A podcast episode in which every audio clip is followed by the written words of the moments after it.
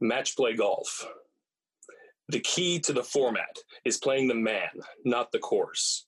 There's no other game in which fortunes can change so much from hole to hole. A brilliant golfer can get a strong hole, crack, go on tilt, and lose his mind with every swing in front of him. This is why the United States Amateur is decided in match play singles format. Golfers won't play match play. They can't handle the swings, but there are others like Walter Hagen that consider match play the only pure game left. Like Papa Wallenda said, life is on the wire. The rest is just waiting. Look, if you had one shot, one shot, one opportunity to bomb it like you've always wanted, in one moment, one moment, would you hit driver just lay up? His grips are sweaty, breeze weak, hazards heavy. There's ketchup on his polo already, vodka in the Yeti. He's nervous, but on the surface he looks calm and ready to drop bombs. But he keeps on forgetting to keep his head down. His group goes so loud, he knows his next move, but his miss freaks him out. He's choking up how everybody's laughing now. The boys howling, clubs up, blow. Snaps back to the left again. Oh, there's a penalty. Oh, reload. Welcome to the Bomb Squad podcast with your hosts Matt Smith and Jerry Lou. Hello, friends, and thank you for joining us for another episode of the Bomb Squad podcast. A podcast that's always a podcast, podcast, podcast. I'm Jerry Lou, your host, and joining me as always is Mateo Smee. How you doing, Matt? Good man. You. What's going on? Big week, Uh, both for our lives. Yeah, yeah. Um, but first and foremost, I'm not breaking format here, breaking stride because uh, you know I'm a wreck. Uh, did you play any golf lately? I have, I have. I've played a couple of men's nights now. We're on uh, Tuesday night, so just got back from the course. Had our club championship on the weekend.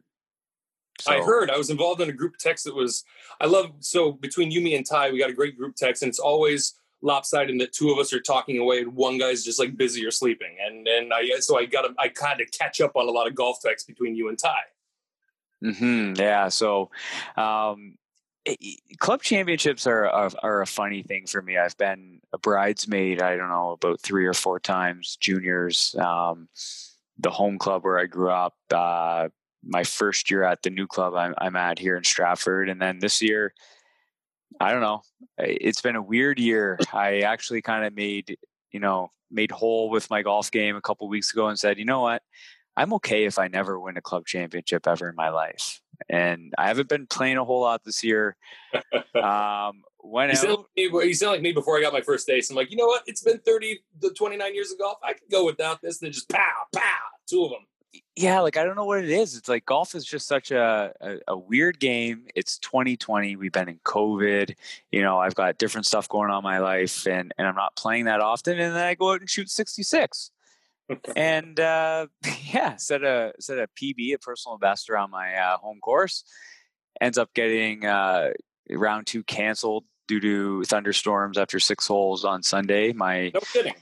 my six shot lead had grown to eight, and then here we are, round two canceled, and I'm the club champ. So it's been a it's been a good week Oh. for me personally on the golf course. Um, everything kind of came together, and uh, it, it feels good. So uh, Shmi, literally backdoor victory. I'm proud of you, man.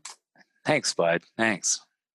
Well, that's uh, that's good stuff. I mean, that's you can't really beat that. Uh, have I played golf lately? Yeah, a little bit. Uh, my back is still pretty thrown out ever since trying to go Bryson DeChambeau on my swing speed uh, not that long ago. But I have learned that I can still hit for distance. I just uh, really trap the ball uh, tremendously. So uh, I don't miss to the right anymore. I uh, I pure things, and I, and they mostly go left. But uh, but that feels good. The back feels good. I look like Freddie Couples out there, where I take the club away and everything's just like, oh look, there he goes. And then right after impact, I'm just like, I'm done right now, and I just rest the club on my shoulder and I just watch. Like, yeah, there you go. So, anywho, we are not going to cover the Wyndham Championship except for congratulations to um, uh, Phil Herman, Ted Herman, uh, Jim Herman, uh, one Jimothy Herman. James, Jimmy, Jim, J, J, J- Swenson, Swanson. Listen, I'm going to have you do uh, on the spot here just your own little take on the Wyndham, just because I texted Shmi back on like, oh god, it wasn't. It might have been the end of the first round, maybe not even the completion of the first round. And I was talking, and this was like as the U.S. Amateur like scandals and highlights were both going on at the same time, and I was there in person. As I uh, hope Ty uh, titles this episode, I was on gra- golf's grassy knoll. If, if Mm-hmm. we can ease something in terms of, I was telling the wife the other day what I witnessed at the golf course was essentially being like the, the shuttle challenger golf. Like I can think of twice in this century where there was a caddy blunder. Granted, we don't remember the name of the first guy, but we remember what happened. But anyways, we'll get into that later. Um, gosh, see, yeah, I got off the rails there. See, this is this is going to be such a deep topic. I'm going to let you talk about Wyndham for as long as you want to. It can be, you know, it's like it's your Amsterdam. You know, you have the floor, unlimited time. And uh, why are you snickering? what are you snickering? I, I'm snickering because I, I think I watched about I don't know 45 minutes of the entire thing. Um, uh, you know, just like you, being on the ground at Bandon for the USM this week was Well, real quick, Great. hold on. Well, I, I was just going to say, I tech this. I was just for our, for our dozens and dozens of listeners. I was just prefacing the whole thing where I said, "Hey, listen, should we do a separate Wyndham and separate Bandon Dunes, uh, uh, uh, like a Bandon Amateur podcast?" And Smee's words, and I'm not going to look back, but I will quote it loosely. Uh, Wyndham's a snoozer. And next headline I got uh, 24 hours later was uh, uh, 26,000 guys are tied with the lead or something. And then I kind of looked at the field and I'm just like, well, unless if Patrick Reed doesn't win, you know, don't wake me from my bunk. I mean, or unless a giant squid attacks the ship. But uh, anyways, go uh, go for it in terms of like you can slander him. Jim Jim Herman's an accomplished golfer. He's a millionaire. he's a now three time I believe three time PGA Tour champion, and guess how many top 25 finishes he has all time on the PGA Tour? All time. Well, okay. Can you give me the only hint I want is do you how many years has he been on tour? Multiple.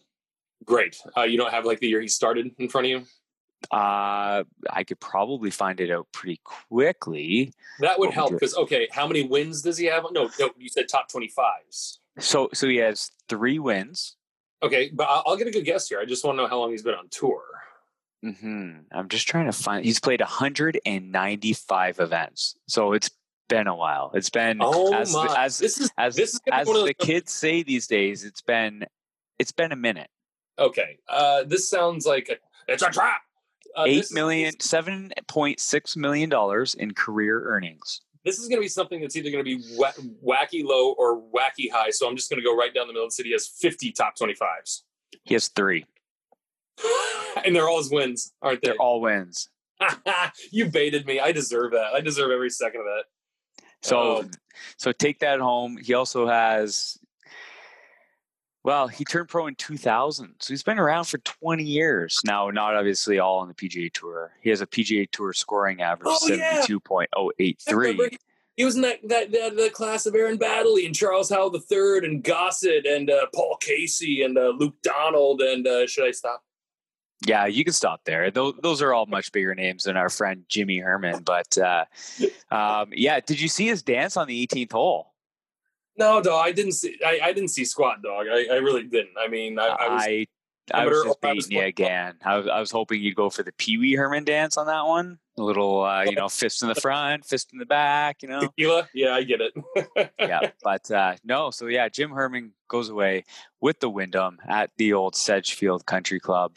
Um, Si Woo Kim somehow doesn't finish that off after hitting about 50 irons within three feet all week. But uh, yeah. you know, I, I, can close the tournament. Clearly, he can't. He just needed a rain delay. By the sounds. Oh, damn! No, no, we're Respect going for my. Sorry. brother. sorry but uh yeah so you know what let's wrap up the pga tour stuff the playoffs are here um it should be interested we're at uh tpc boston this week so you know i i basically uh, uh you know Koepka's gonna walk away with it i think right Well, walk away with the tournament or the twitter sphere Well, he's already he's already like cut that down like a tree and just put it over his shoulder and be like, "Let me pick that up." Um, I mean, you mean you're talking about this week as a favorite? Okay, uh yeah you know what i, I don't think he's a clear-cut favorite not even close but uh I think there's that. Yeah, personal favorite. I'm I'm a big fan of the sway, kind of the attitude, the kind of fuck it, play it as it lies attitude that he lives. Listen, I've been I've been kicking this around in my head the past couple of days, but uh, if we're in such a "what have you done for me lately" society, well, uh, I uh, can we put Brooks Koepka on the official clock? so to speak, where it's just kind of like, hey, guess what? Like now's your you you you wouldn't be a repeat champion at any of the majors that you won, correct? Um, uh, because it's U.S. Open PGA, which is always good. That's always so cool in sports, where it's just like if the Lakers could have got X amount in a row, or if like the Spurs could have got Y amount in a row. It's, it's always fun to me to see champions, multiple in a row champions. That that signifies dominance. Uh, see Tiger Woods, see Jack Nicklaus. But when it comes to Brooks, I mean, if people have written off DJ like I have, and they still kick his carcass down the road, or Rory's too, I mean, it's like who's who's the next person that's going to be like starting to be uh, taken apart? It's Brooks Koepka. Nobody else is in the position to be taken off the uh, taken off the pedestal, right? Well, you, you hit the nail on the head here because four majors. Our, our, our pal Jimmy Herman has just as many PGA Tour wins in the last two years as our boy Rory McIlroy. So, you know, at, at what point does you know, shout out to our friend at No Laying Up, Big Randy. At what point do we pronounce these guys dead? I mean, I, that's that's why I hate people get on my case for it, but I like to call things early, like Tony Finau, where I'm just kind of like, hey, you know what? This this this guy was DOA. I mean, I'm not saying he was. Uh, he, I'm not saying he's bad. I'm just saying like it. It comes down to victories when we want to talk about prestige. That's why I bring up Charles Howell III. No one's going to talk about him, and he's going to go down as quite possibly one of the most successful, quietest players of all time. But he doesn't do it in a sexy way. Was he successful? Yes, but no, because we, he didn't take any top tens and majors, and he didn't except for one, and he didn't win like diddly squat, but because that's how we measure people. I mean, mm-hmm. look at it in in America uh, in the National Football League, people suck the 85 Bears off left and right every chance they get. To be fair, that was one title in what turned out to be a two and a half year run of some pretty good dominance and just all the balls bouncing the right way one year. But I mean, Jim McMahon, baby. Yeah, don't get me started. But th- th- but we could go we can go on for days. Like Americans go on for days, even if you're not a Bears fan, about how that's one of the greatest teams of all time, one of the greatest legacies. I'm like, hold on a second. I remember 10 years of Pittsburgh teams who have a lot to say about that. I mean, you want to talk about. I mean, that's that's why I like Jack so much, and I to a different extent Tiger, and why I like Walter Hagen. These guys are up into the teens with their major championships, which are the ultimate in victories, which is why I find Brooks Koepka so fascinating. I mean, he's he's just becoming like the uh, the high profile hitman, just going after just the the majors, which we know, which I'm fine with. I mean, he just uses all these tournaments as a tune up. I just like seeing him out there not getting hurt. Hmm. Yeah, fair. It's a fair take, and and he's doing it his own way. I think we covered that pretty well in last week's episode. So, uh, what other golf tournaments do we have to cover this week? That have happened. Hmm. Oh well, there was at. Uh, thank you. I mean, you, you really put a bow on it on the tee. Um, the U.S. the 120th United States Amateur uh, just took place at Bandon Dunes Golf Resort, where uh, if you're one of the dozens and dozens of listeners that have uh, still been listening, uh, I bet a dozen of you I've caddied for um, because you met me on Twitter, which um, Oh, by the way, uh, I got this. Is the, this is the first I've talked to it about with anybody. I got called in the boss's office today because a couple weeks ago somebody uh, sent a letter to my boss trying to get me fired for something I was uh, tweeting back and forth with him about. oh God! And the sad thing is, even though I'm, I'm, I like, I, I admit all the blame and everything's fine, everything's been taken down. Um, the other side didn't. I, I kind of wanted to tell myself, I'm like, hey, who's his boss? Can I email him? I mean, just, just, just because. I mean, uh, essentially, um, I, I, don't know. It's I, have experienced my first part of can, uh, cancel culture, and I'm just kind of like, oh well, I can keep doing what I'm doing, but uh, yeah, I was uh, I was guilted pretty bad today about my. I knew this would happen to me, but being a freelance uh, human being, I thought this uh, should like honestly, I've, I've never been admonished for my politics before. But then again, I've never really put them out there. this is and this was even political. This was just strictly somebody saying I was wrong about information I was right about, and things got out of hand quick. And yeah. That, needless to say, I really felt like it was 50 50 in terms of both of our participation and hire. But uh, one of those 50s emailed my boss and uh, tried to get me fired, like straight up, like demanded that I was terminated from the Bandon Dunes Golf Resort Caddy Yard. And I'm not terminated. And at the end of that conversation, I was given a, a uh, five uh, five hole, a five course three day job starting today, which I already did the 18 holes of. So um, I'm not going to say the guy's name because I uh, have since he's since blocked me, but I've looked at he's changed his avatar and his name uh, to like something very generic and not his name. And I, am a big fan of put your name on it, but I mean, yeah, I did go after him, and I love all my followers on Twitter, but uh, eh, I'll tell you, I guess from here on out, if you see me go after somebody, which will be few, then you go after him too. Not just anyone I go after, because he was getting dri- driven by, and rightfully so. Like I look at it like, hey, they ain't my posse. They, they live across the street. So, anyways, I'm sorry. Bandon Dunes Golf Resort had the uh, U.S. Amateur, and uh, if anyone was following uh, my feed at Jerry Lou Looper, I caddied for Jack Wall from New Jersey. He did not make the cut. We, um, I essentially, if you want to uh, pepper me with questions in any regard that you have, Smitty, I have a certain segment that I would kind of interview, interview you for as a recent club championship uh, uh, recipient and also a scratch golfer and who has played Bandon Dunes. I want your perspective on some of the angles and what you saw on TV. But before now, we're going to do two separate things here. I'd like to think that we got the U.S. Amateur part, and then I want to address anything that happened with Brant Brewer, the caddy, um, and his golfer uh, Segundo Oliva Pinto. I, I, I, get stuck between calling him Pinto and Segundo. I'm starting to call him Segundo because I've actually been talking about him a lot lately. So, mm-hmm. what uh, what would you like to know in terms of like before I ask you what you what you liked about what you saw? You know what? A, a lot of things I liked. Um, I thought you know obviously Fox did not cover it this year. It was kind of a, a very late kind of bait and switch move with uh, NBC, the Golf Channel, and Fox. Um, you know, did they have the same amount of coverage? No. Um, was I extremely worried when I heard that news about maybe potentially never seeing Bandon Dunes on TV this year? Yes. So am I very glad that they did? Absolutely. Um, I thought they did a bang up job. I, I, thought that the job by Bones um, was outstanding, being on the ground there and commentating. Uh, thinking about a lot of things, you know, as a scratch golfer, I, I tend to think about a lot of things, right? You, you kind of know what's going on. And then finally, uh, you know, that perspective from actually playing there and joining the thousands potentially millions of, of people out there who I hope tuned in who have played at Bandon Dunes and Bandon Trails and were able to experience the same things I was.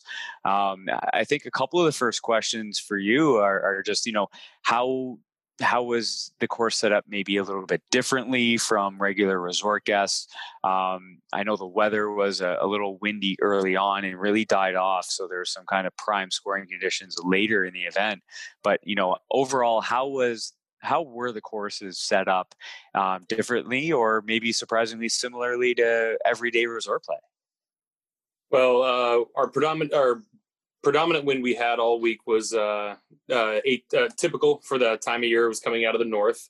Mm-hmm. Um, trails, I I got to admit, I really didn't see much of trails uh, for about a month and a half. Just the way the ball bounced in terms of all the other places I was working, uh, Sheep Ranch and, and the like. But um, I thought the greens at Trails would be a little faster. They were fine. They were great.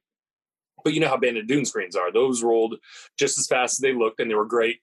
But Trails, I thought, would have a lot of time to heal and would have tried to be on some kind of par, so to speak. I was very, very entertained at all the t like essentially so they did stroke play qualifying 18 holes at bandon dunes 18 holes at bandon trails and then when they switched all the match play over it was just strictly on bandon dunes they got very creative with those tee boxes.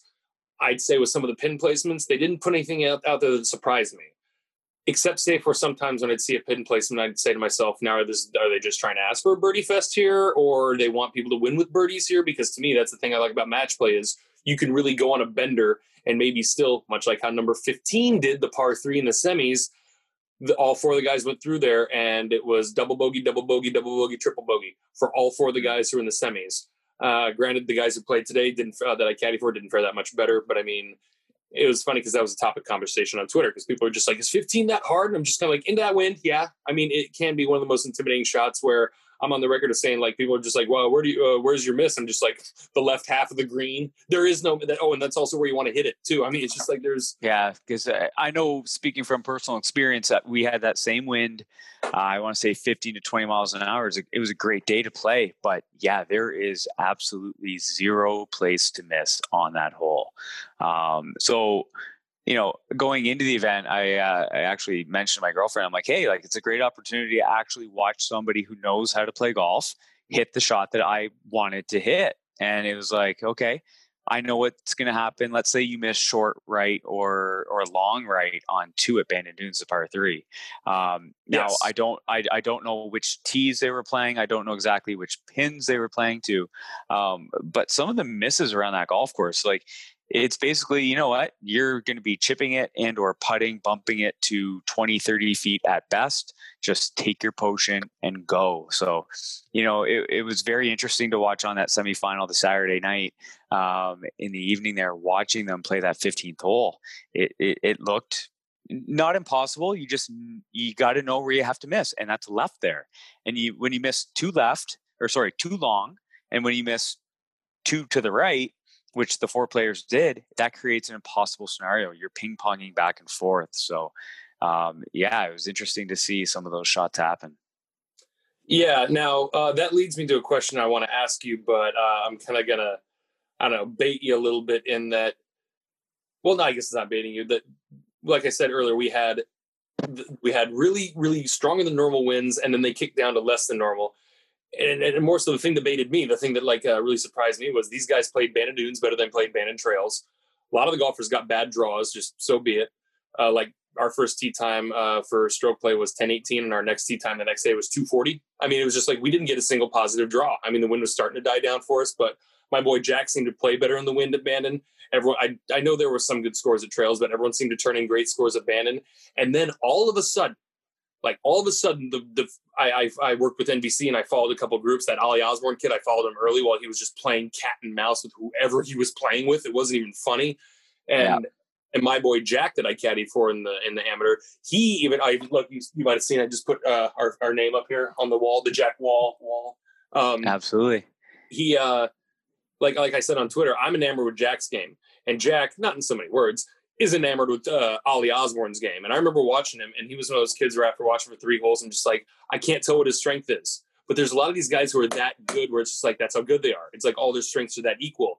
He drove the ball tall and through the wind, and he would stick it to 10 feet every time, no matter where it was at. And he made the putt every time. And that's what made me go, oh, yeah, that's why he's three up after three, stupid. It, it's not, try, quit trying to look for like, that's what, that's how he beats you. It's like while you're trying to figure him out, it's like, zip, zip, zip, just, just right by you. I mean, yeah, and I think Ollie definitely showed what his game can be like. Um, this is a kid who shot 77 at Bandon Dunes in round number one stroke play.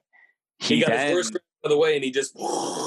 And then he just turned it around, shoots 64. So he bookends his round at Trails with a bogey on the first hole, which, you know, I get it. U.S. Amateur, you're probably nervous. It's a tricky hole too. Come on, the first hole at Trails isn't is not the easiest it, hole it's it's very wide though off the tee. It just doesn't look it. It's visually intimidating. And then he bogey 17, 18, which yes, definitely can be done at trails. Mm. But he posts 10 birdies in between. Like, come yeah. on. So the guy can clearly play, um, goes out and steamrolls the competition. I believe the only time he saw the 18th hole in match play was in the final match, which he yeah. clawed his way back into on the back nine.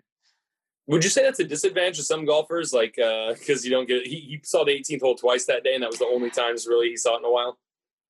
I think if maybe it's like a tricky green or, you know, maybe it's extremely intimidating, but the 18th hole at Bandon Dunes um, played properly, you can, you know, other than obviously, so Mr. Stafraci played a beautiful second shot on the 18th hole to ultimately win and, and, clinch a four iron from about 245 yards. He basically stuck it to about 15 feet. Um, you know, other than I would say very, very few opportunities to hit a close and two on that hole, um, it does require an extremely left to right second shot to kind of find, you know, any hole that's kind of tucked behind that middle bunker. But, you know, it, it, can easily be played at the same time, being a little conservative, maybe taking a wood or a hybrid off the tee, laying up with a longer iron, and and having a very doable up and down from 110 to 80 yards out as a traditional par five. So, you know, a very interesting hole. Did he have the advantage? You know what? I think he had the advantage in the fact that he just won 16 and 17 to get back to square in that match. Yeah. Um, and you know, the guy didn't hit literally planet Earth with two shots on the 16th and 17th hole. He skulls one out of the bunker um, on 16.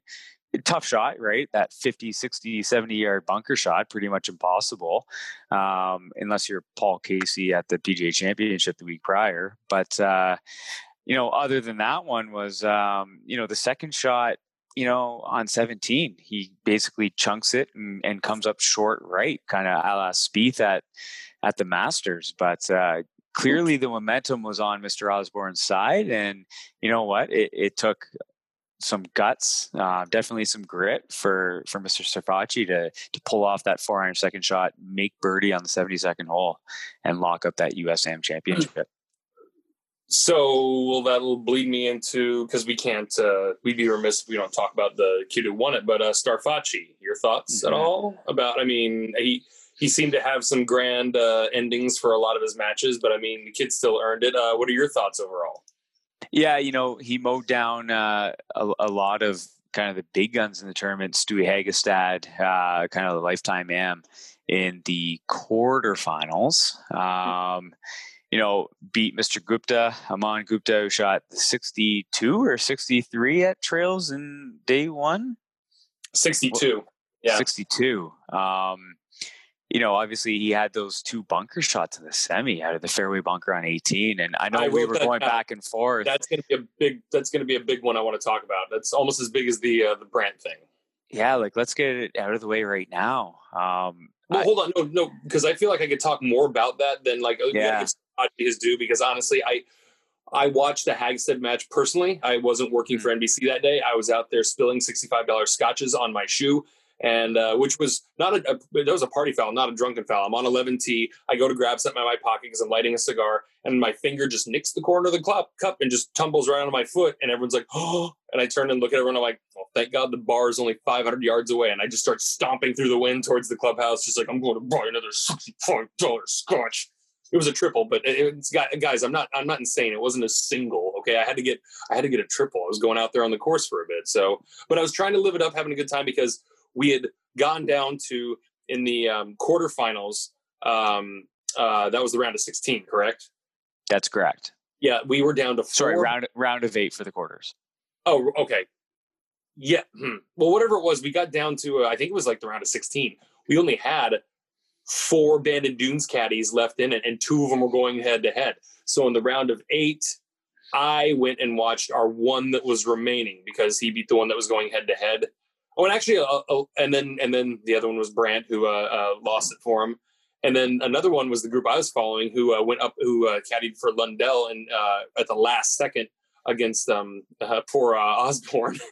Uh, and I watched Lundell in the very first two holes, like hole one and two, he lost because it's like, yeah, that's what happens when you squack a five iron like 50 yards right to your target. What are you doing here? Like, I mean, I was, and and it was abandoned. What hole is that? Sorry.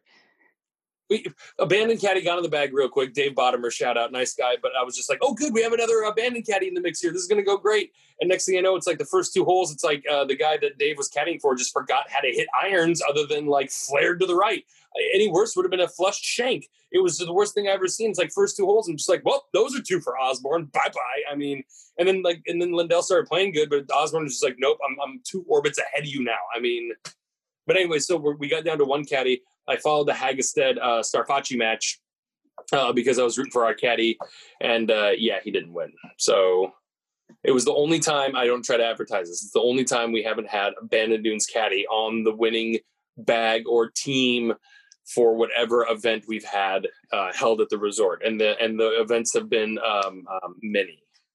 Yeah, I believe this is the seventh USGA championship at Bandon Dunes, fourth or seventh. Um, yeah, and they were actually giving a lot of shout outs on the NBC broadcast, and they brought that point up. Um, I know you would have been on the resort, not able, well, I shouldn't say not able to watch the broadcast, but there's a much better seat, which is live on the scene, which would have been incredible. Um, yeah, to, speak to that, I had credentials and check it out. Cha, the stupid USGA gave me two sets of credentials.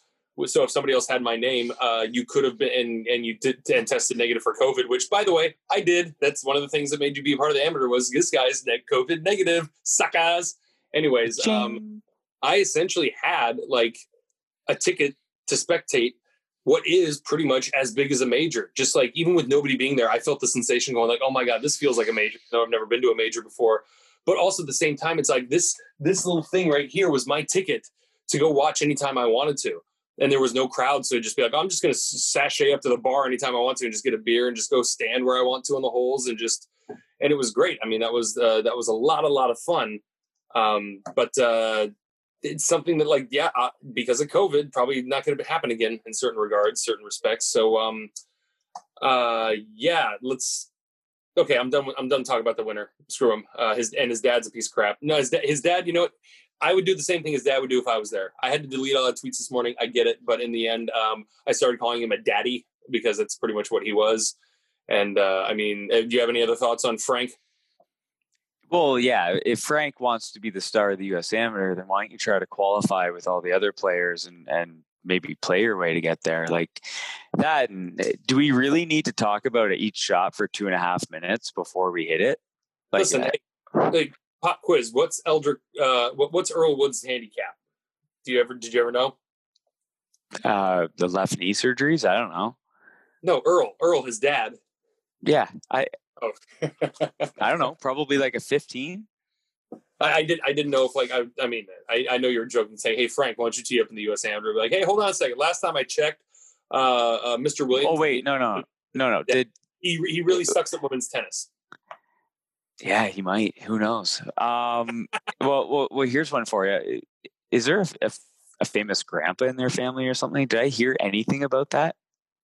Oh, for oh, Strafaci had uh, yeah he um didn't he have a great grandfather grandfather who won the U.S. Amateur or won a uh... uh won the U.S. Public Links in nineteen? Who gives a fuck? And they oh, went back yeah. to that fourteen times during the broadcast. So I'm like, I don't care about this guy's grandpa. Like that's great, that's cool, but I don't care. Okay, like, all the, the coverage was. Ollie, Ollie eating uh, cookies and ice cream five times he's been there. I thought that was. I thought they were just making fun of the kid for snacking. I was just like, so the kid likes dessert. I mean, have you had dessert at Bandon Dunes? Like yes, that's the height. Like, yeah, that's rhetorical. Yeah, it's amazing. I would do the exact same thing if I stayed at Bandon Dunes for a week. I would eat their desserts because they're amazing, um, along with everything else. But yeah, like they almost gave nothing to to Osborne in coverage in regards to like I have no idea what his parents do if he has a family. I don't even know where the kid goes to school if it wasn't for uh, who was it? well, Mr. DeChambeau and who else from SMU has recently won the USAM. There's Colt Knost and there's another one. But anyways, yeah. we had like we had the battle of the uh, alma maters going on. We had Georgia Tech, obviously, with last year's winner, and again this year's winner. Um, SMU and everything about Frank Strafaci because I honestly could probably go straight up with him right now and beat him on the golf course. So I don't want to talk to Frank doubt it. I don't doubt it. He just it, it is what it is. That's why I said hashtag sins of the father. Now, I want to talk about one thing because we want to keep this a short episode, but we'll talk about what we need to talk about until we get to it. And I know people are mostly interested in the Brant stuff. And I even had friends tell me they're like, "Hey, but you get Brant on the podcast." And I'm just like, "Hey, so our all 50 of our listeners can get insight on nothing." Yeah, sure. Yeah, the name might. What are we going to go on CNN and be like, Brant Brewer speaks out on this little time golf podcast out of Canada? No, no, it doesn't work that way so this is going to lead into the part I wanted to grill you about, and mm. uh, and I'm going to interrupt you in the middle for us to do our little advertisement. But um, I was going to ask you about. I guess I'll, I guess I'll just tease it right now for you, and then you think about your answer, and then get back to me in a second. But um, I was going to ask you about what certain parts of the broadcast did you really appreciate? Were you looking forward to, or it's just like, oh, they did this here. Oh, I couldn't believe they spun the ball here. Hey, I wonder what the camera angle is going to look like here, et cetera, so forth. And we can start with Gupta's 72nd hole when he teed off into the bunker because I got to watch literally nine minutes and 59 seconds of the championship. And it was right when he got over the ball in the bunker. And it started a dramatic nine minutes and 59 seconds in the Lou household over here. I'll let you think of your multiple answers, starting with the Gupta situation because you know where it was in the hole. But real quick, I'm going to tell everybody else about Gorse Golf. Sorry we've been gone too long, folks, but Gorse Golf is still always here with you and always there to cover your head covers. Gorse Golf head covers, yes, made in the U.S. of A. I know you guys are Canadian, but you know. if we're Americans and we buy something that's made in the USA and show it off, we're proud of it. If you buy something that says made in the USA and show it off, you're hip. I don't know, whatever. I mean, it's it's funny. It's ironic to you. It's proud to us. We love it. Anyways, my boy Crazy and his lovely wife have started a head cover company years ago. And now they still bring you the great low prices that are at 50 and 40 bucks a head cover, which are half the price of the cheapest Seamus Golf head covers. And if you use our promo code, or excuse me, coupon code, Bomb Squad Pod, all one word, that's Bomb Squad Pod all one word. You get an additional 10% off at gorsegolf.com on your purchase. They're the best head covers. They're the most affordable head covers. And here's 10 more percent off. If you got Instagram, go check them out at Gorse Golf. Uh, canvas outers, 100% hand sewn, fleece inners. I'm not reading any of this. I just know all this stuff. It's Gorse Golf, and uh, they're going to be getting us some custom gear soon, Schmitty, if you're uh, if you're so inclined. So, uh, Ooh, uh, he, I, I've- very I've- interested. I've seen some knockups. They look pretty good. Uh, pretty, pretty, pretty good. So, Gorse Golf. Do they look like also, gold, Jerry? Gold? Indeed, uh, indeed. And also, if you have any questions for the show, please email us at bomb squad pod q a at gmail.com, bombsquadpodqa at gmail.com. We are a part of Sport Travel, Sport Dash Travel Radio Network. It's a great podcast network headed up by our network director, Tyson, Ty Childs. And uh, please subscribe to our show. I mean, I know you download and listen, but if you hit the subscribe, you know, you don't have to download. And then that helps our numbers. And then if you rate, I just saw my buddy Josh Jeppy, my old head pro when I was an assistant pro back in Maryland. He left a very nice review just because I told him to. He said he's like very funny and informative. He didn't even use grammar or, or an LOL or a joke or nothing. He's he's very good. I, I see you. Yeah. Okay. All right. I'll wrap this up. Excuse me. So, are you holding your breath this whole time? no, I was just gonna say, uh, you know, I, I did have a shout out I was gonna say, but uh, at the same time, had a couple of great messages through our social media channels saying, you know, didn't know you were doing a pod. Great job, boys. Keep it up. So shout out to Kev G. Uh, shout out to Sean S. Great listeners. Hope you enjoy this one as well. So thanks to all our listeners for those great reviews. Smash those hashtags. You mostly can find us. Yeah, bombs away. Hashtag. I'm trying to do one uh, where like where if I hand a golfer a driver, I just say bay doors open, like all bays open, and then with a big one, it's bombs away. It's going to take a while to get used to, but. Smitty, where can they find us on the Twitter machine? That's usually the big one. They can find you and who and where. Uh, they can find me at Bomb Squad Matt, both on the uh, Twitter sphere and the Instagram sphere. What about yourself? Oh, I'm at Jerry Lou Looper because I have to uh, protect my brand as an independent contractor as a caddy because people can still email other employees and and salaried people and almost get me fired.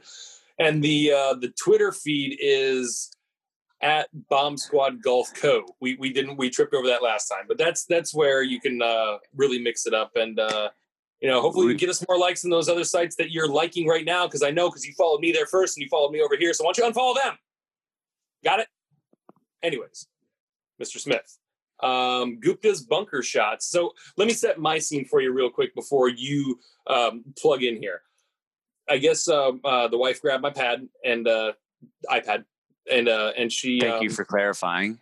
in, in case in case pad meant something like in like Thailand, somebody's just like, "Boo!" anyways. Um, she grabs the iPad and like finds out on NBC Sports that hey, we can watch ten minutes for free before you have to purchase. So I'm like, oh, splendid! I love doing this. Now I've noticed. I don't know if I've said it in so many words or I've told you yet, Matt. I, I've definitely said on podcasts before, but I've noticed I have a penchant for tuning in at like literally when the plane hits the tower or literally when when Phil Mickelson was swatting back his ball past the hole.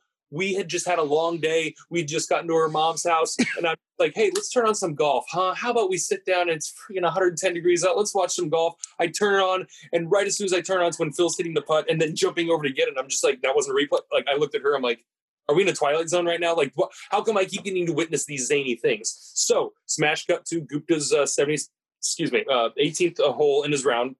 This was the uh, semis. This is the semis. Semifinals, yes. And uh, as soon as the screen comes on, it shows Gupta in the fairway bunker, which has got to be a good 300 yards, 300 yards plus from the tee. He's kind of uh, the 18's a dogleg right, big crescent par five that you can kind of go straight at it, but there's bunkers and rough in the way, and then a gorge on the right that you just don't want to bring into play. But um, he, uh, as soon as the feed came on, it showed Gupta in a bunker, and he was sizing it up. He was sizing up, and I, and I and he was like looking like he was going straight at the hole. It said 235 to the hole, so I thought at best, if that pin's in the back, it's 210 to the front edge, which it's not.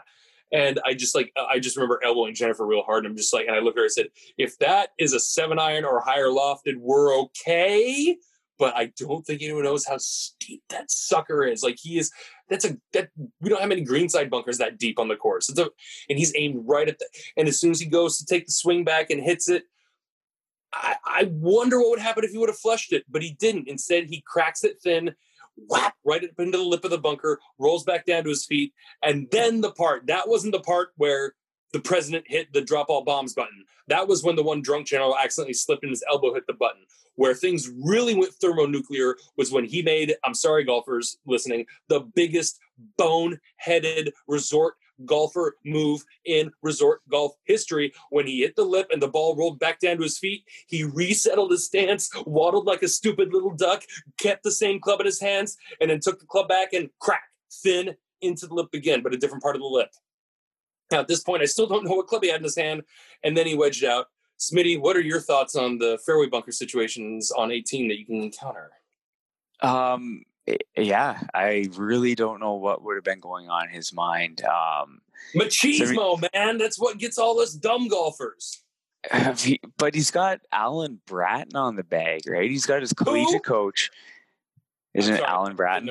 I'm sorry, I didn't know who that was. I know who I know who it is now. I didn't know he that was his caddy week.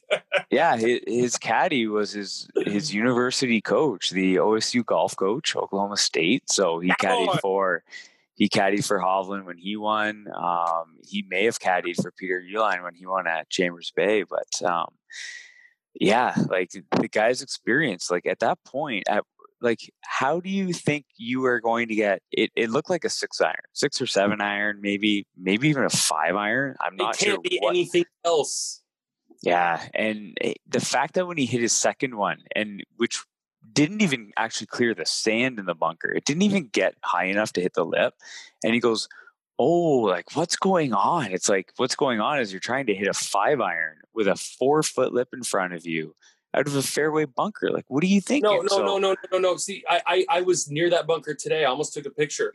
When you're standing outside the bunker, it's five feet high. So when you're mm-hmm. down there in the bunker, that bunker is like seven feet, eight feet deep. Like when you're down there, you don't know where you're hitting at. I mean, it, that's why I was like, I saw it on TV. I'm like, wait, is that the, is that the, oh no, don't hit a long. He tried it. I mean, it was just, oh man. Yeah. And for me, I'm a picker with my iron, so a fairway bunker shot really doesn't intimidate me. Um, I rarely hit them fat. Yes, you're gonna hit them thin, if anything. So, you know, me being a picker, I usually add a little bit of loft. I, I hit a, a, very high ball. Um, even I would never think of hitting anything more than a pitching wedge out of that shot. Like probably yeah. a gap wedge, hit it 115, 120 yards up the fairway and at least give yourself a, a, shot at hitting the green in three, which is all he needed at that point, right? Yeah. Um, all he needs is to hit the middle of the green in three, and he took that completely out of his hand by pulling that. So, yeah, great point by you. It's probably something you see way too often in far less severe bunkers but yeah, that that every bunker, bunker, shot was a death every sentence. every bunker. Yeah, I don't have to, so folks. We we we all have the pleasure of uh, of knowing that my co-host is a scratch golfer. So usually one of the one of the keys to playing better golf is course management, or just like managing your mental state as well. Where it's just like, I mean, that's why I like stroke play I mean, or match plays because like, yeah, you can get really nuts, but then you can contain it as opposed to stroke play where it's like, no, you have to double contain it. Like you have to put out the fire right now as opposed to like, I'll just keep an eye on that fire, knowing it will go out eventually. I mean Mm-hmm. So now, other than the uh, 18, the bunker situation 18, here's your little moment before we talk about the final thing because everyone's been very patient with us for the past 40 minutes. This was supposed to be the length of the episode. We haven't even talked about the real meat and potato yet. But what were you looking forward to? Here's one or two questions I want to ask you. What were you looking forward to seeing the most on TV? What hole, what approach, what tee shot, what angle? Was there something you wanted to be like, hey, how are the pros going to? I'm sorry, I call them pros. They're all amateurs. They're literally the opposite. How are the good guys going to do this? What did, was there anything like for me, for example? I really wanted to see how they approach number 13, the par five and two, because yes, for resort guests, a, resort guests, uh, here's an insider track for anyone who hasn't been to Bandon Dunes. Uh, 13 par five uh, on Bandon Dunes. Uh, summertime plays downwind the key to playing that hole is if you're 250 out from center and the pin's in center, you go way left and you saw off about 30 yards. You play the wind, you bumble it down those. Uh, it, it's much like uh, the approach on number 10 at Old Mac. If you keep it left, you have a chance. If you go straight at it or you're short or you're right, I mean, it just stays down in the pit of, uh, of, of Carcoon. So for me, I wanted to see those guys the way they played it. They played it so damn good. They were going drivers seven iron into that hole, and they were dropping st- shots straight down with spin, which was amazing. So I did not get to see. I should have thought of that. You know, hindsight, foresight. I should have thought to myself, oh no, these guys aren't going to be hitting driver hybrid or driver three wood into these holes like a lot of the guys I see. Which, which I let me put it this way: the way I see the golf mostly is more exciting. It's more exciting to see those balls rumble up there like a piece of gravel tumbling down the road, and you don't know whose driveway it's going to stop in, and that's the luck of the draw. So, there, do you have any examples like that? I think that's a great point. Like I thought the back nine, I would say starting at 12, 10, you know, they, I think they were moving the the tees around where it's drivable a couple of days. Um, is just a long, gritty. You got to pipe a drive, um, hit a great second shot. It, it's almost like the the tee shot on the 15th hole going into that green, especially into that wind. Same direction, kind of same thing. Bunker on the right. Um, but really the fun part starts at 12 at the par three hitting back towards the ocean you got the little pop bunker. It's almost like the road hole green where it's you know going from front right to back left. You got that pop yeah, bunker. I like that. I like you, that. you got you got crap long you got crap to the right right? So eh, that hole followed by 13 the par 5 like you mentioned. Then they had a drivable par 4 14th which was very neat to oh, see it was playing 360 heavily downwind to the point where uh, my guy was practicing and playing that hole, hitting hybrid on that hole, and we were hitting perfect tee shots and having eagle putts. I mean, yeah. So so shout out to the USGA for just taking that into play. Uh, what a great match play hole. You know, obviously the very difficult par three 15th, and then you know we've got the postcard hole, right? The 16th at Bandon Dunes, the short drivable 16th. So, um, you know, I, from experience, have hit one 100 yards into the ocean, uh, reloaded and hit the, basically the shot I wanted to, hitting a hybrid to basically front edge, but just in the bunker or the the sand short of the green. Um, but what an excellent hole and and just an incredible back nine design when they they knew they were building this with the goal of a, a major amateur event to be hosted at the club. That was mm-hmm. Mr. Keiser's, you know, passion. He wanted to host the U.S. Amateur, and the fact that as a almost like the design was intended to be played for match play, not stroke play. It was ultimately a, a very fantastic final. Lots of birdies, lots of different strategy. Everywhere from triple bogey to eagle was at play, and you know, nothing more apparent than the the 35th hole of the final, or sorry, the 34th hole of the final, and that came into play. Birdies driving the green hmm. almost, you know, hitting in a fairway bunker, then blading it over the green.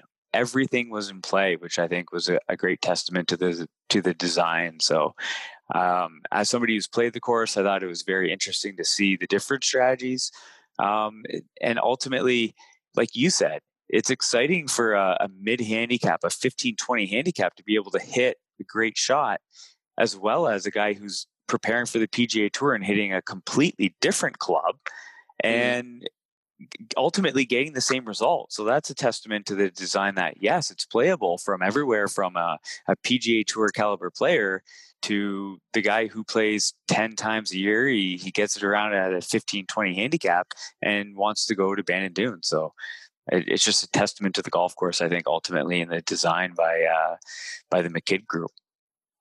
Yeah, absolutely. Oh, and something I oh, little surprise, surprise! I didn't get to tell you about.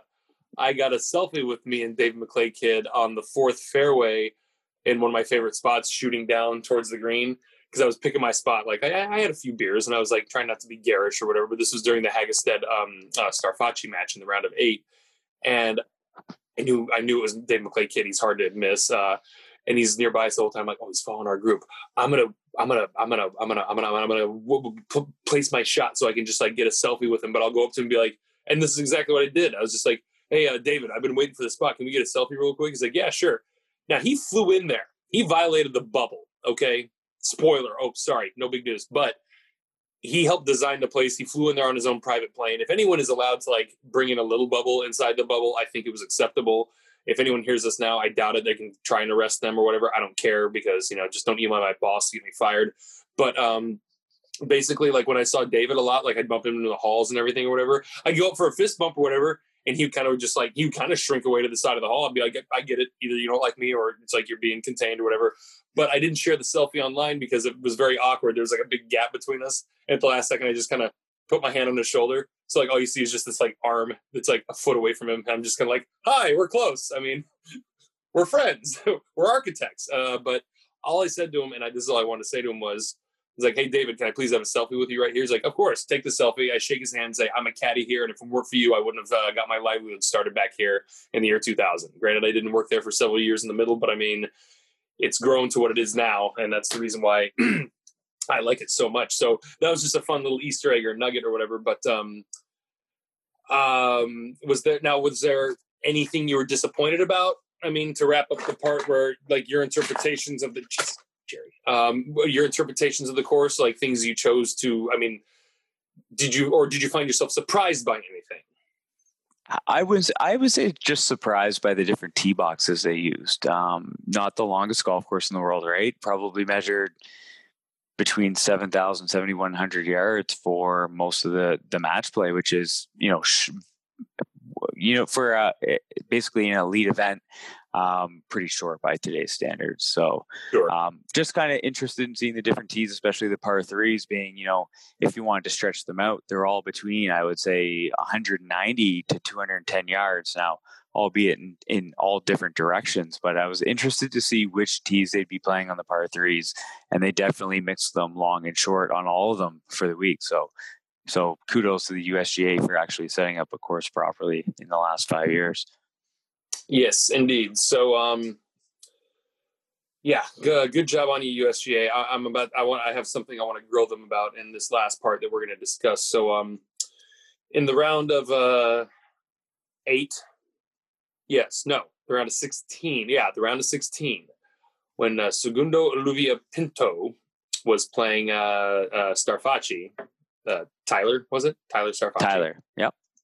And um, I was really stoked for this guy Pinto or Segundo rather. I'll call him by his first name. Be a friend. Um, he uh, because he was really playing hot, and my very very well my my best friend Brant Brewer, whom I told how to sign up for the U.S. Amateur. I showed him where to do it because he's a newer caddy and he's young. Well, he's not young. He's he's like exactly my age to the day almost. That's what makes us good friends. Um, I took him hat shopping before he he, he went on TV when he was uh, out doing well with his golfer. Like I, the few times I saw him, he we all nothing but chest bumps.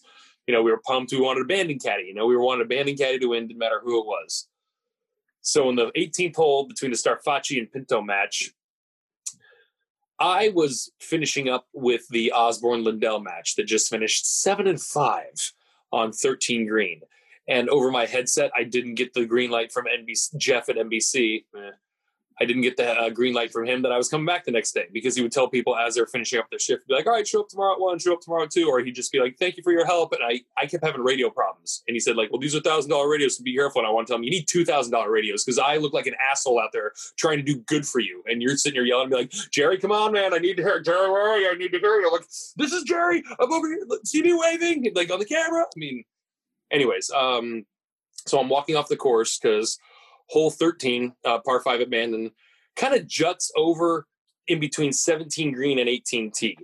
So I'm a little, you know, not tired or flustered, probably both, but I'm kind of stomping off the course all upset. Like my radio wasn't working again. I was working for NBC and it was fun. And I was actually like meeting some people and getting connected. I was hanging out with Nota Begay and he would BS with me about like, he'd be like, hey, what's he lying there? And I'd be like, oh, he's lying too. And then Nota would like go off there for a couple seconds and I'd like elbow him later and be like, hey, you, you got to help me next time I ask that, right? And he starts laughing, saying like, "Okay, I got you," or whatever. I mean, I've seen Nota Begay randomly other times in my life. He's a funny guy, but um, I'm I'm so I'm I'm storming off the course. I, I, I couldn't be any help. There's a match ending on 18, and there seems to be a lot of people there. A lot of people. There's a few more officials than usual. Uh, aerial coverage the whole time. There's a little Cessna, which is a single prop uh, um, uh, uh fixed wing overhead plane, uh, overhead wing plane um, and uh, well, I'm just to chest pass the ball to you, Shmi. Were you watching this? What did you see? And if you didn't happen to see it live, when you happened to see it for the first time, how did you digest it as it transpired? So I'm not gonna lie, I was kind of just in and out of uh, doing a couple chores, and, and that match was on. I believe that was Friday evening, or is that Thursday evening? Thursday. Thursday evening, yeah. So uh, I think I had to go to a meeting. I, I came back to the house here and I see on TV basically, you know, kid in the bunker, and then they flash to the caddy who appeared to be in the sand. He he at the end of the day, I look, believe, look, touched the look, sand. Stop, stop. Look, I, I, get that second thing you just said. I, I don't mean to critique what you're saying, but don't say appeared to be when it showed things. Okay, like it showed some things that like like, and, and we'll get to my part in a second because I was there. I was 100 feet away from when it happened. I didn't even know it. But when I saw the footage, I was just kind of like, oh my God, this is like way clearer than, than any other assassination footage I've seen. So continue. Don't don't give me that appeared appeared to bullshit. yeah, so the, so the caddy was definitely, as the rules call it, testing the surface. Uh, you know, he wasn't trying to make a sandcastle, but I don't know if he was trying to write his name in it at the same time. Near, like, was he near the ball? He wasn't really, but the rule is is you can't test the surface. And oh, I was just asking you, what did you see? I mean, you know, I'm I'm looking at this because obviously they weren't showing it live. Like they weren't showing the caddy in the bunker. They ended up having to go to the aerial because I believe the opponent's caddy had spotted that happening, um, called the rules official in, and unfortunately, due to match play rules, uh, breaking that rule means loss of hole. So you know, coming into the final hole tied, round of 16, um, you've battled your ass off all day, and then your caddy does that. Obviously, uh, putting young Mr. Pinto in a, in a bad spot and ultimately costing him his run at the USM. So, I'm, I'm sure being on the ground right there um, was quite the experience for you as well. Uh, yeah. So I'm writing down a note for us to get to like part two, so to speak, of how much Pinto is a class act throughout everything, which I'm sure you've, but that'll tie into like the second part of what, I'm seeing here, but I'm about to say, but, uh, so I'm walking up, like walking past 18 green while Strafaci is getting interviewed by Bones or whatever. This is before Pinto is getting interviewed. I don't know what's happened. I am walking up past the putting green to where the little cart path turns into like a big like concrete or brick slab essentially in between the starter shed and if you keep walking one way there's the gift shop pro shop there's like the, the restaurant everything's right there. And as i'm walking up i see my boy brant who i know is caddying for pinto. And i can tell already on the look on brant's face that they didn't win the match because he's been pretty much he went viral the day before on 17 green when his golfer canned a very serious putt and i, I love the video because like I was just like, oh, was Pinto celebrating too? And I looked, he really didn't. But in the background, I heard Brant fist bumped, and when I saw it, fist fist pumped, and when I saw it, I was just like, oh, geez, that was athletic. I mean, like he like he like had to lean on part of the flag to do that. Like he he looked like Father Pat in semi pro when uh, Will Ferrell like hits Vakitis during that uh, the during the, the the foul and like in the background does the whole and one thing like just he's giving the biggest like and one just like fist pump, which was adorable. He went viral for that. So I walk up to Brent, and evidently Golf Channel cameras are on us the whole time. I am walking up. I am. Thank God Jerry Lou knew how to look good and wanted to look good, in case he's on TV or not. Because I was wearing my favorite Bandon Dunes shirt. I wasn't wearing the NBC Sports hat, which matched the shirt. I wore my white Bandon G4 hat because that's just a fresh hat, and not many people there were wearing it. I look more official. Whatever. I'm walking up to Brent, and you can't see on TV because I got my mask on. And essentially, if you were to hear me, I'm coming at the brand almost exactly in this tone, going like, "Hey, what's up, man? How's your match going?" Like I was literally about to give him like a old prison handshake because we're boys. Like I'm just like, "Hey, man, how's your day going? What's up?" And as I get closer, I just see this guy who's green in the face. I couldn't tell if he wanted to puke, cry. It just he was just frozen.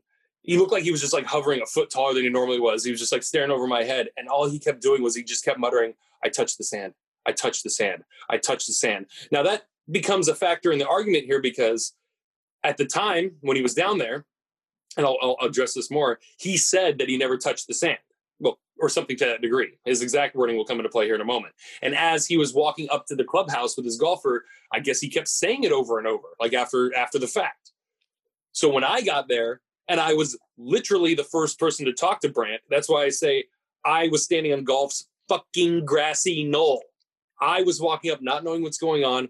Brant's just talking to me saying, I touch the sand, I touch the sand. And I'm sitting there going, oh, he must have done something in the round that penalized his golfer and they're going back and that's what made him lose or whatever.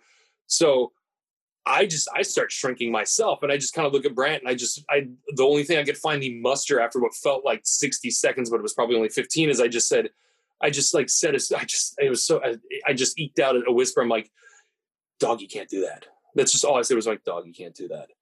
And then I look over Bullfrog, my boy uh, Bullfrog. He's another caddy, and he's just standing next to me. I look at him. We both look like we got like a, like a Southwest commercial. Like I was talking to my buddy Jason, like want to get away. Where I'm just like, I just like we didn't even know the cameras were on us. I'm just like there were people 100 feet away in the bar, like I said, screaming, "Get off camera! We see you!"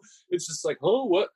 But then I essentially, knowing the gravity of the moment, I just tap chest uh, Brant on the chest, like on medium hard, and I just say, "Short term memory, don't think about it." And I just walked away. I know that's bullshit advice, but I mean, it's just like it's just like your quarterback throwing a pick six in the game to lose the Super Bowl. It's just be like, hey, don't think about it. Get him next time, even though there might not be a next time. So, like, so essentially, to to break it all down, I had to kind of take on the role of like Brant's social media manager without him asking, so to speak, because the boy got eviscerated. And rightfully so. Now the thing is, I can vouch. This is where you and I can have a dialogue, Schmidt. I'm sorry for dominating that that piece of it, but th- there's some things about this that I really don't appreciate. Where, first and foremost, I don't even you don't even have to ask me this. Like a lot of people said, why, why? There's a tiny amount of precedent, but the rest of it is kind of like I don't know, like ob- not as obvious as the nose in your face. But he,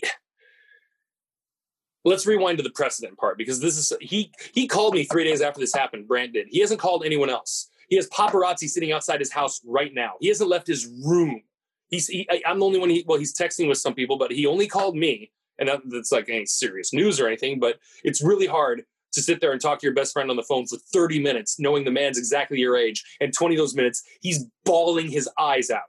He is like I got emotional for at least four of those minutes too. It was just it was so hard to hear because I was chalking up to like, oh, I know Brant. He's only been caddying here 10 months. I know he doesn't golf uh, he probably had like the worst brain fart about the rules at the worst possible time. And I look at other people like, you know what? I bet he's been doing this for guests, you know, for months. Just who's to say if you don't know a simple rule, if you can't. I almost cost a friend of mine, uh, ladies U.S. Open qualifier because I like first two greens, I absentmindedly was just wiping my hand on the green, absent-mindedly, and they almost cited us for it. I was just like, oh, stop wiping your hand on the green, Jerry. Stupid, stupid, whatever. But that was the first two holes this was a brain fart that happened at the worst time. And then when everyone said like, oh, but he lied about it, I'm like, oh yeah, I get, I get the first lie because the dad Frank, who's a dick, uh, certified uh, or proven, whatever you want to use, um, certifiable, he came over and was one who pointed it out. No official pointed it out.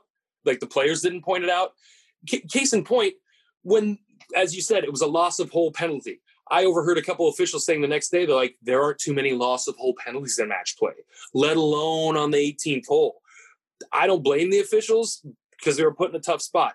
What I do blame the USGA for is neither one of these kids wanted to accept the penalty.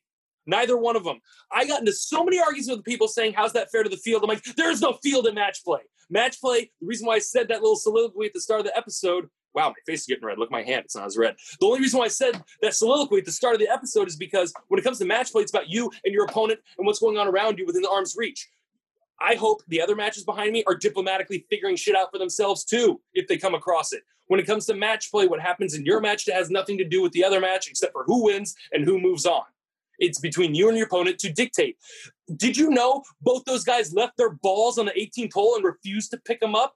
Th- these kids did not want to enforce the rule. One of them came from that asshole's crotch who pointed it out in the first place, and things got out of hand. But I say all this because that was Tyler, uh, Frank's son, the, the kid who won. But I say all this because in the moment, the caddy, Frank ran over there and yelled, He's testing the sand, he's testing the surface. And Brant tripped in his head, and he meant to say that he wasn't. Like, I forget how he put it to me. He said he he wasn't. He, he didn't mean to say the word test. He meant to say the word touch or something. They kept hearing him say the word touch instead. He he was saying the wrong word with the wrong uh, uh, like adjective at the same time. And in the end, like I mean, everyone finally noticed, and that was it. That was the match. Now, what got them to why Brant jumped in the bunker? This is what he told me on the phone.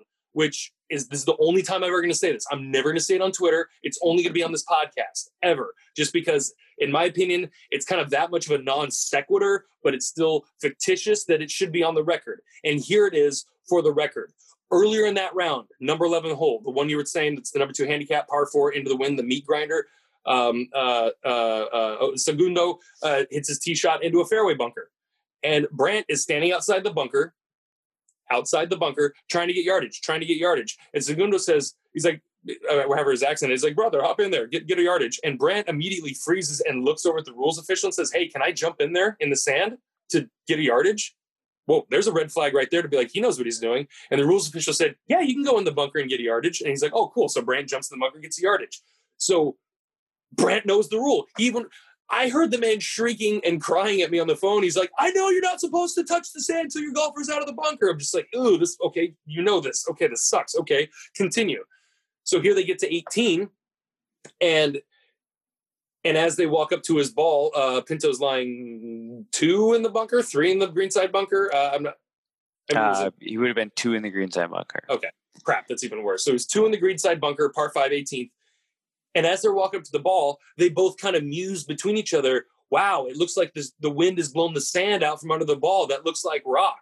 So when Brandt sets the bag down, Segundo says to Brandt, kind of like absent-mindedly, while half walking towards the flag to look at his line, he just goes, Segundo says, hey, check it out, will you? And then he goes and does his thing. That's when Brandt, just like without saying a word, just goes, okay, and leaps into the bunker and starts just like, just like, I, he gets real he got real upset because he's like i wasn't building sandcastles dude. I'm just like that's what the golf community and sports community is going to call it. I know you were building sandcastles. You were five to eight feet away from the golf ball which still would make me think you're testing the wrong part of the surface dude. I mean this is still kind of like you know like 101 about like hey are you trying to cheat? No. Well if you're trying to cheat here's how you cheat dude. I mean he wasn't doing that. Then the rest is out as we all know is history. Now he got a text from phil mickelson the other day saying this is a bullshit rule because as Brandt was like sobbing and telling me, he's just like, how is the difference from testing the sand with your hand or your feet when you go in there and you start swirling around with your feet? I know it's not identical. It's not. It's not. And I respect the rule for what it is, but I'm allowed to say it's a bad rule or a stupid rule. Case in point, this guy I'm caddying for right now, I don't know if he's going to become a fan of the podcast. Uh, I didn't even get his name today, but I'll just say this. Some people, you can tell when they have a little malicious cheat in them. Like this guy, the second he said he had a bad lie in the rough on, after he had a tee shot on number three, the par fifth, fifth hole, he's just like, oh, yeah, but that lie's kind of rough. And as he stepped over to me to get uh, a club, he stomped real hard behind his ball. So much to the point where it was obvious. And I thought in 30 years of golf, I never even thought of that. But that was pretty obvious. And I think you're going to do this five more times today. Wow, this guy's a real creep. Like I've never cheated at golf. So if you cheat at golf once, I'm sorry, it just puts you in a category. So to, to put a bow on the Brandt thing, he he has become the most popular golfer in our caddy shack now. Thank God in our 24 hour news cycle, the only few people who are still shitting on him are people who, as I said, you have no insight and have no friends and just are like getting to something late. Uh, Brandt's going to flourish from this. He, the thing that's hurting him the most right now is because him and his golfer got pretty close. Uh, they actually Segundo didn't. I could read the frustration in his post round interview right there because it just happened. And Segundo had every right to bury Brandt, but he didn't. And then the stuff that happened after that, he Segundo posted stuff to Brandt's Instagram that are like on Instagram that just like has the two of them together, like saying like this can happen to anyone. Hashtag no one's fault. Like I, I pinned it to my Twitter page, and every time I look at it, I, it gets dusty in the room. It's just it's it's perfect. It's absolutely perfect. And then I hear um like when I was talking to Brand on the phone, he's like, Segundo's been calling me every day. He's been calling me every day, making sure I'm okay. And this would probably be the best headline I could drop or any news piece I could drop. And I've told a couple people this, and it's not that big a deal, but Segundo told Brandt, you, you can question Brandt as a caddy. You can question the resort, our policies, like how we might have trained or somebody slipped through the cracks or whatever. In terms of humanity and how good this all works out, Segundo told Brandt, and I quote, this will not be the last time you're going to be on my bag. Which prompted me to tell Brandt, it's like, if you're not careful, you're not going to be my freaking coworker anymore. Because, I mean, you guys obviously, he was telling me about how good they became friends, like during the practice rounds. Brandt was taking his laundry home because Segundo only brought two outfits. I mean, it's just like, like they, they like I was kind of jealous because I'm like, oh, I wish. I mean, me and Jack have a good bond, but it's like, oh, look at these guys, that's fun. But on the other hand, I also look at like man, is his first year, and I told him where the sign up sheet was. And look at how good he's doing this year. That's all I kept thinking was, look how good Brant's doing. Look how good Brant's doing. And then he went up for a dunk and he slipped. I mean, it just, that is essentially like the rub of it in terms of any extent of any extra information there is out there. He released a statement on Monday. It was as like plastic as can be in terms of it didn't tell us anything we didn't know or how he's not feeling. But because I've seen the love and support that's out there, which lasts longer than the ire, it's really almost like a non-issue now. I'm sorry we waited so long, folks, to tell you all this stuff, but because of stupid scheduling on my behalf, mostly, it took a while to get out. So, is there any other questions you have, Matt, or any like thoughts or rebuttal upon it? I mean, you're, I, will be the first to say, like, go ahead, I'll be his sponge. Tell me how stupid he is. I won't, it won't get back to him. I swear to God. But at the same time, it's just like, yeah, you know what? So he doesn't have to hear it. Let me have it, or whatever. I mean, or go yell on a pillow. No, people won't do that. But I mean, it's like we all, if we all make mistakes, and this kind of goes hand in hand with the year of 2020. I mean, Jesus, Pete. Yeah, you're right. It's you know, is it unfortunate that it happened? Obviously, yes. Um, is it you know something you have to crucify this guy for? Absolutely not. And it sounds like he's handled it well, and um, definitely the competitor. He's handled as well. He's handled it extraordinarily. So speaks to their character, both of them. So really, I hope a lot of good comes out of it. I've seen some great traction on Twitter about supporting Brant. Um, and really, you know what? In year 2020, let's try to find some positives that are something that might be a little yes. negative and and keep on trucking. So, you know, I think that's a great story, and it's it's cool that you had some some great insight for us. I, I the only way I, I mean, I, I I I guess I'm kind of I want to be like golf's Kato Kaelin. Where do you know who that is? I think so. Not off the top of my head. He was he was OJ's uh, uh, like uh, couch crasher at the time. Like he Kato gotcha. Famous for being like a celebrity couch crasher, except he was he, he was he was the one driving the Bronco. If I'm not mistaken. no no no that was that was team a former teammate Al Cowlings. Remember he's like, "What's gotcha. your name? My name's Al. You know what my name is? God damn it." Um, but uh, no, Kato Kaelin was uh, I, I, can relate to it because I used to couch crash and surf for many years of my life. I mean, it's a very cheap and uh, convenient way to go out living if you live out of a backpack, which sometimes all you need is a backpack. But Kato Kaelin, it okay. This is good. This is, I want to be the Kato Kaelin of golf, essentially. Okay, so I find myself being the most incredible bystander, where it's like I'm always in the wrong place at the right time, but if anyone asked me like right at the moment be like hey jerry what should we do right here? I'd be like sitting there with a cotton candy just be like uh, what? And just like back into the hedges just like no i'm not here even though i'm watching like like i i want to be i want to be present for the spectacle but i don't want to be a part of it. And i think that's pretty tough to do like you have to be pretty lucky or random or whatever. I mean, it'd be like saying like, oh, when Phil swatted that ball back or whatever, I was there. We were our gallery was at that green. It's like, yeah, you and 400 other people can see that. That's that you happen to be there for that cool thing. This was something that I had to be there for, and Brant is my best friend. And between those combinations of things, it really, I mean, not that it like not that I was hoping he'd give me more insight. It was decent closure, but more so I'm happy that like the ire is gone that's really it. And uh, and the rest mm-hmm. of it is we can move on. I mean, Strafaci was a good kid who won. I mean, it was a great amateur, and um, and Bandon Dunes definitely got theirs for sure. Absolutely. All right. Well, sorry, folks. Thank you for sticking with us for this quote unquote short episode, a little over an hour. Um, Smitty, anything else you want to talk about before we get out? I'm all good, man. Well, again, you can find Matt on the Twitter machine at Bomb Squad Matt. I'm at Jerry Lou Looper. The show is at Bomb Squad Golf Co. All one word because it's Twitter, and mostly we talk about Twitter because golf and relationships uh, uh, podcast and Twitter have a good relationship. So, on behalf of Maddie and Jerry, open those bay doors, bombs away.